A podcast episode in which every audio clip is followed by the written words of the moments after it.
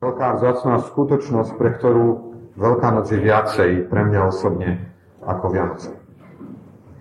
A keď uvažujete o vašom účinkovaní na Vianoce, máte nejaké spomienky? Myslím teraz na tie Vianoce, kedy sa Pán Ježiš narodil. Pamätáte si, čo sa vtedy dialo? Nie, prečo? Lebo my sme tam vtedy Neboli. Je to tak? My sme tam neboli. Ale vo Veľkej noci vieme na jednej strane, že Pán Ježiš zomrel za nás, ale na druhej strane vieme a potrebujeme mať pamiatku na Veľkú noc. Prečo? Na naše účinkovanie počas Veľkej noci. Aké bolo naše účinkovanie počas Veľkej noci? Keď Pán Ježiš zomieral na kríži, tak sme tajomne v ňom zomierali aj my. Keď bol pochovaný do hrobu, boli sme spolu s ním pochovaní aj my. A keď vstal z mŕtvych, môžeme príjmať novotu života, ktorá je cez neho a v ňom. A v tomto zmysle je Veľká noc absolútne jedinečná. E, možno taká závodná otázka. Viete, aké vyslobodenie sa počas Veľkej noci udialo. A teraz nemyslím uh, len na to naše oslobodenie, ale možno skúste rozmýšľať ešte nad nejakým iným oslobodením počas Veľkej noci. My sme si hovorili v piatok, že sa udialo vyslobodenie koho? Barabáša. Pilát prepustil Barabáša a Ježiša zbičoval a dal ho, aby bol ukrižovaný. Ešte nejaké iné vyslobodenie sa udialo počas Veľkej noci. To by som vás veľmi trápil, lebo musím sa priznať, ani ja som si nepamätal toto vyslobodenie. Je zapísané v skutkoch svätých apoštolov a to je už veľmi evidentné, že sa nejedná o tú Veľkú noc, kedy Pán Ježiš zomrel. 12. kapitola skutkov apoštolov hovorí o tomto vyslobodení na Veľkú noc. Viete, o koho sa jedná? Bolo to zaujímavé, počas dňa, dní nekvasených chlebov bol zajatý Peter. A nepominula Veľká noc a Peter bol vyslobodený. To, čo je zaujímavé na tom, je, že Peter bol veľmi dobre strážený. Ako bol strážený? Boli tam štyri štvorice vojakov. Viete prečo štyri štvorice? E, preto, lebo e, každá štvorica mala určitú dobu v rámci noci, kedy ho mala strážiť. Boli dvaja vojaci, ktorí, ho, ktorí boli vlastne pripútaní s ním. O jednu jeho ruku, o druhú jeho ruku a dvaja vojaci, ktorí stáli pred dverami. A tieto štvorky sa menili každé dve hodiny. A prečo o tom hovorím? Lebo verím, že symbolicky, tak ako sa udialo na Veľkú noc vyslobodenie Petra zo žalára, kde môžeme povedať, že ho držali štyri stráže, tak počas Veľkej noci sa udialo naše vyslobodenie spomedzi štyroch stráží, ktorými sme boli držaní. A my ku týmto strážam, o týchto strážach sa dočítame v epištole Rimanom. Takže otvoríme si uh, svoje Biblie v epištole Pavla Rimanom v 4. kapitole a budeme čítať 23. až 25. verš.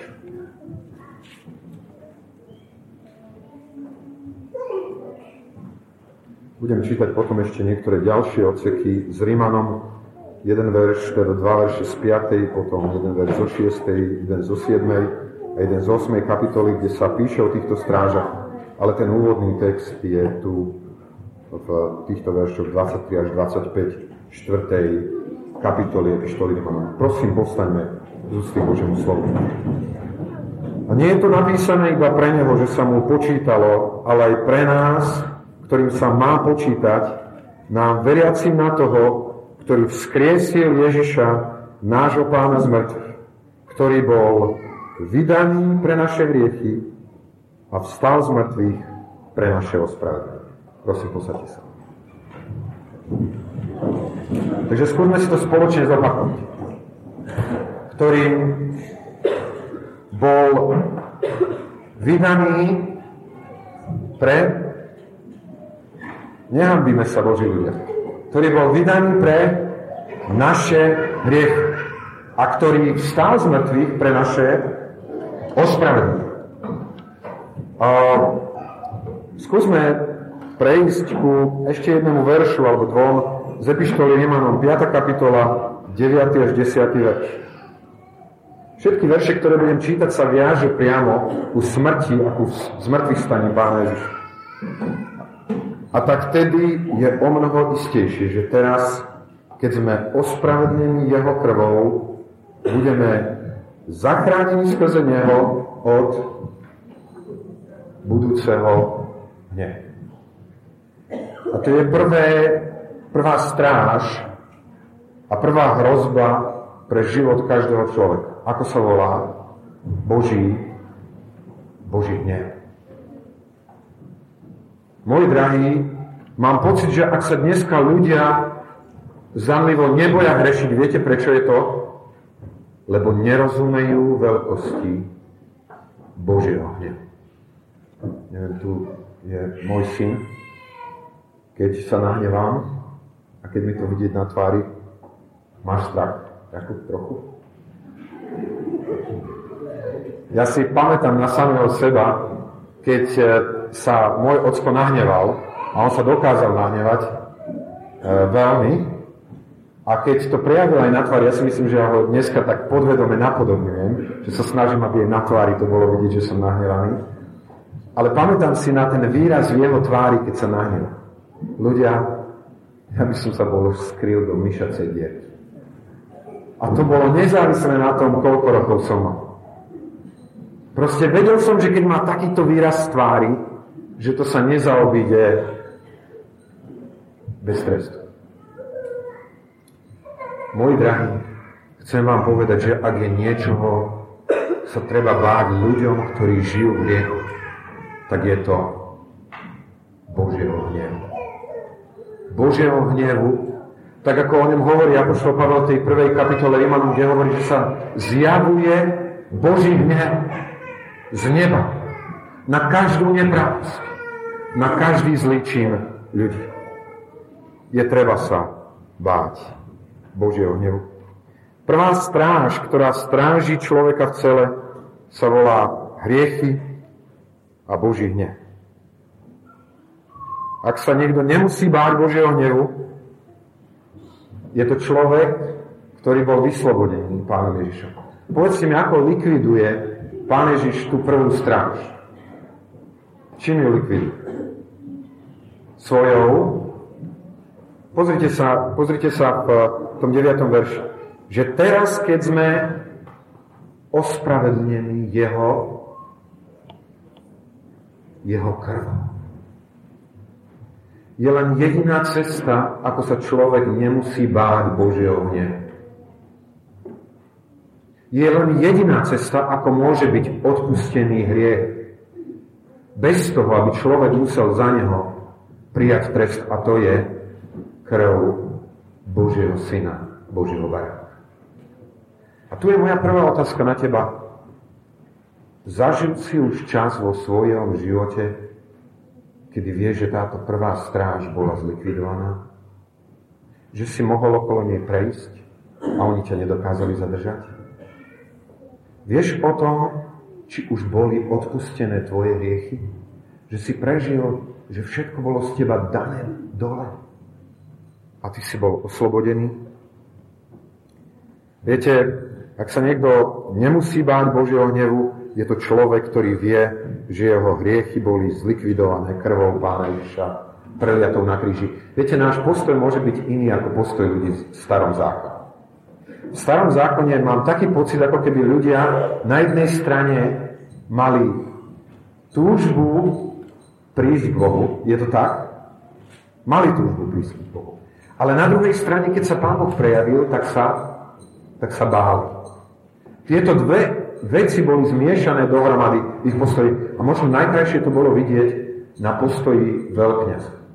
Viete, myslím si, že keď veľkňaz mal jedenkrát za rok vstúpiť do Božej blízkosti a opásaval si okolo pása lanom, takže sa musel chvieť. Viete prečo? Prečo si dával to lano? Aby ak náhodou niečo v jeho živote Pán Boh vo svetini svetých nájde ako nevysporiadané a zabije ho, aby ho ľudia mohli za to lano z tej svetine svetých vyťahnuť. Viete si predstaviť tú bázeň toho vstupu? Že č- ako človek premýšľal nad tým, je všetko v mojom živote vysporiadané, ak mám stáť pred tvárou živého Boha, ktorý nebude tolerovať hriech. Akokoľvek si dneska žije svet, ako chce, a možno aj Boží ľudia, pravdou zostáva, že Boh nebude tolerovať hriech a že jedného dňa jeho hnev bude zjavený nad slnko jasnejšie. Božie dieťa, pre smrť a vzkriesenie tvojho pána si ospravedlnené zvie a preto máš pokoj blížiť sa Bohu. Preto už sa nemusíš báť pre svoje hry. To je prvá vec. Že tie stráže, ktoré strážili na začiatku, boli odstránené. Ale potom sú tu aj také stráže, ktoré by chceli strážiť práve teraz. Viete, že jedna vec je, že prepustíte väzňa z väzenia. Druhá vec je otázka, ako to urobiť, aby sa tam znova nedostal späť. A v Pánu Ježišovi, v jeho smrti a v jeho vzkriesení máme riešenie aj tejto druhej a tretej stráže. A Rímanom 6.4. Pozrime sa na ten text, kde Apoštol Pavol hovorí o druhej stráži.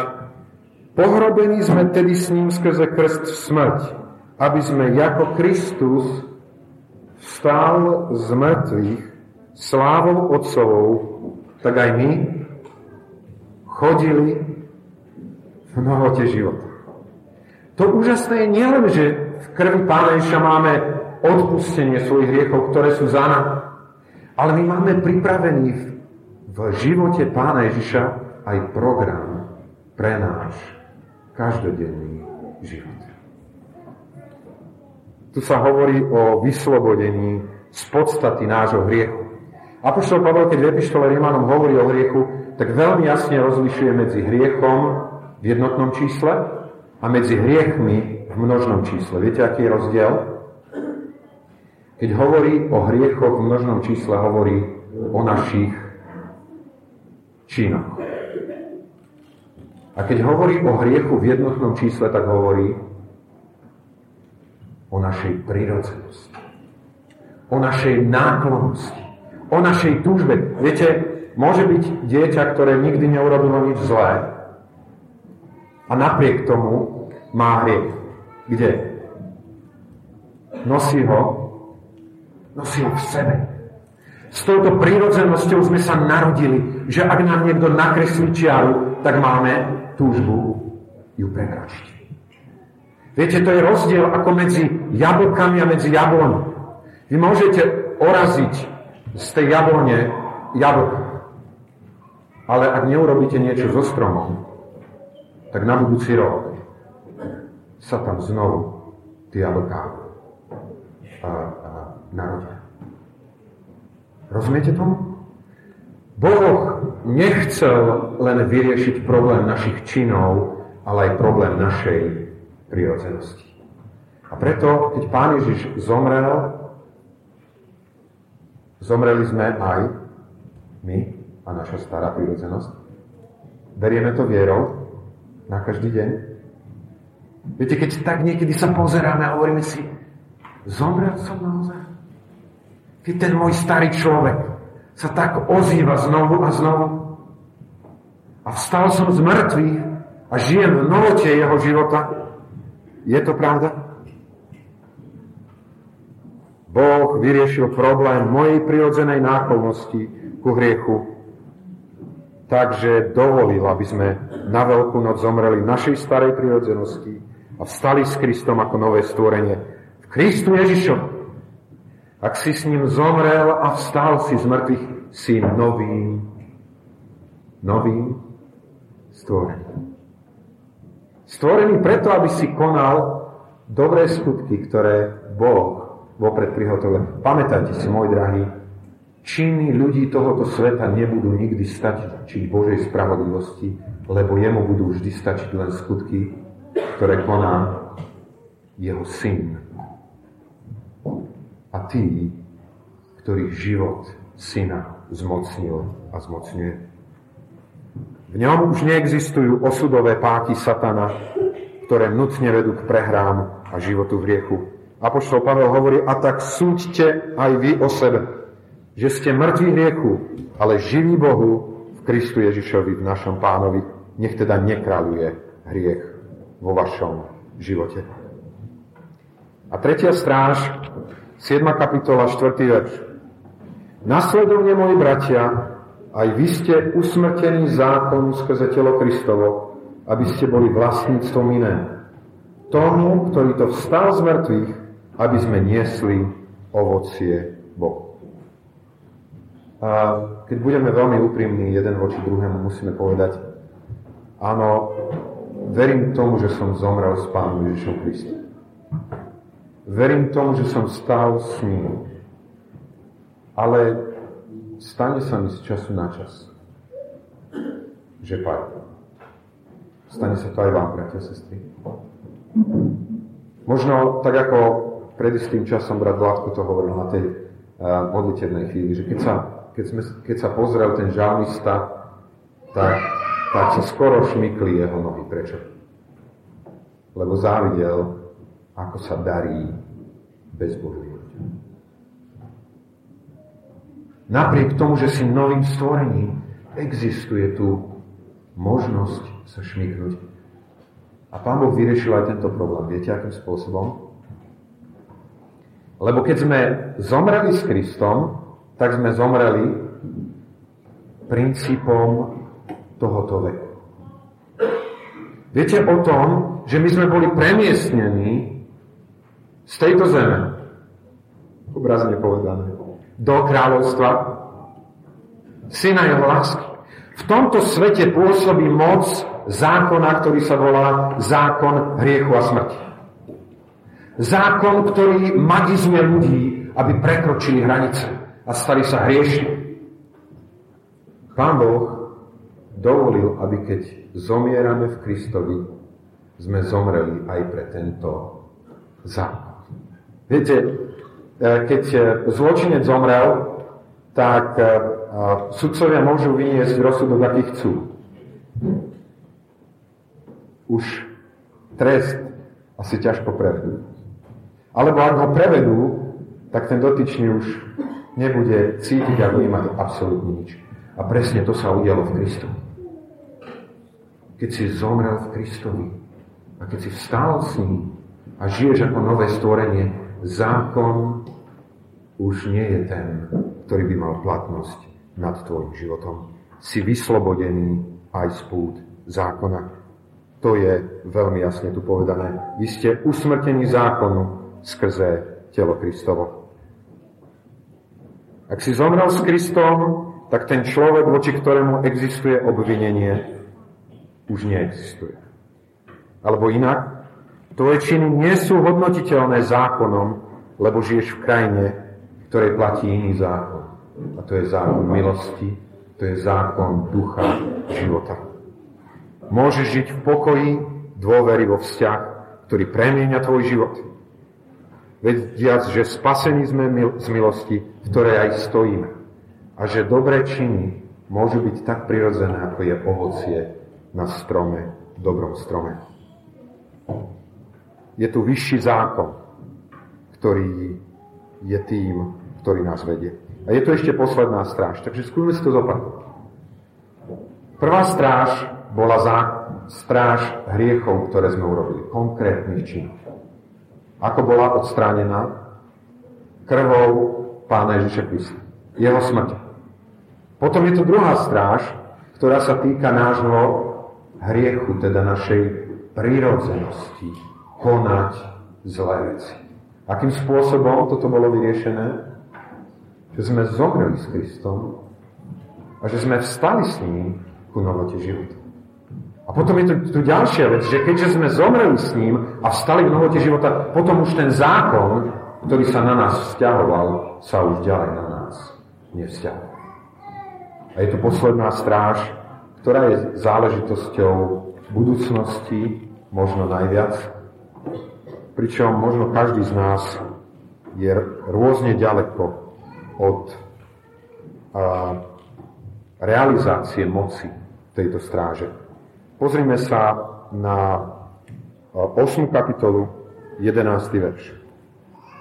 A jestli duch toho, ktorý vzkriesil Ježiša z mŕtvych, prebýva vo vás, tak tedy ten, ktorý vzkriesil Krista Ježiša z mŕtvych, oživí aj vaše smrteľné telá skrze svojho ducha, ktorý prebýva vo vás.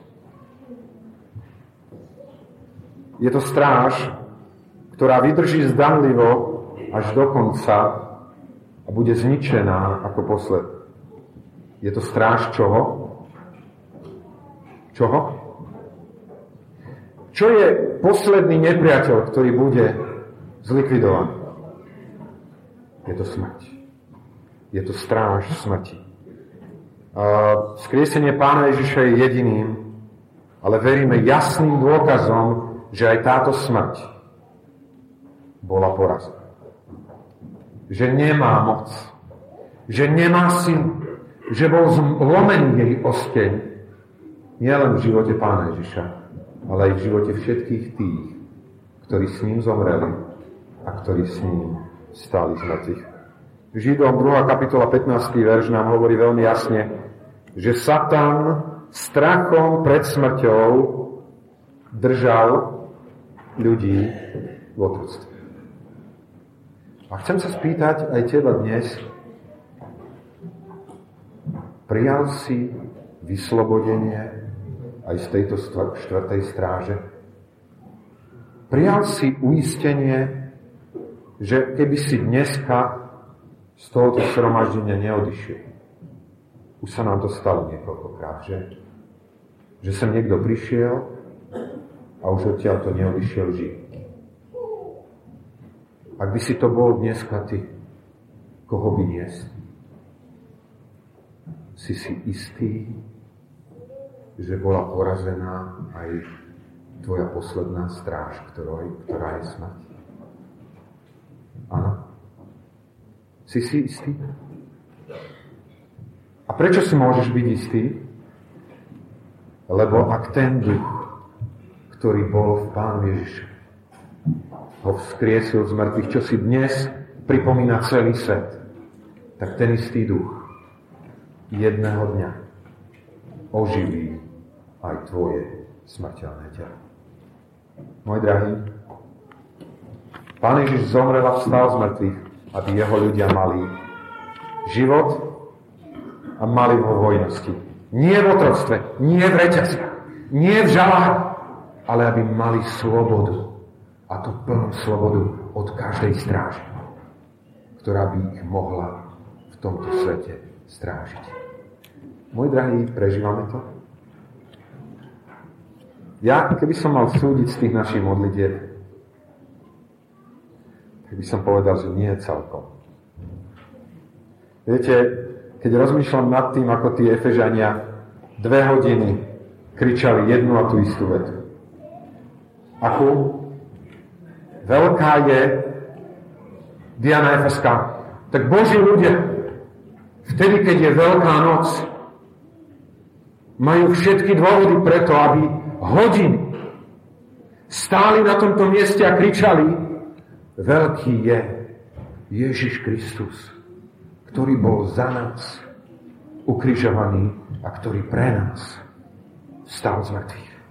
Preto, aby sme my boli slobodní a preto, aby sme my mohli mať istotu nielen minulosti, nielen prítomnosti, ale aj, aj budúcnosti.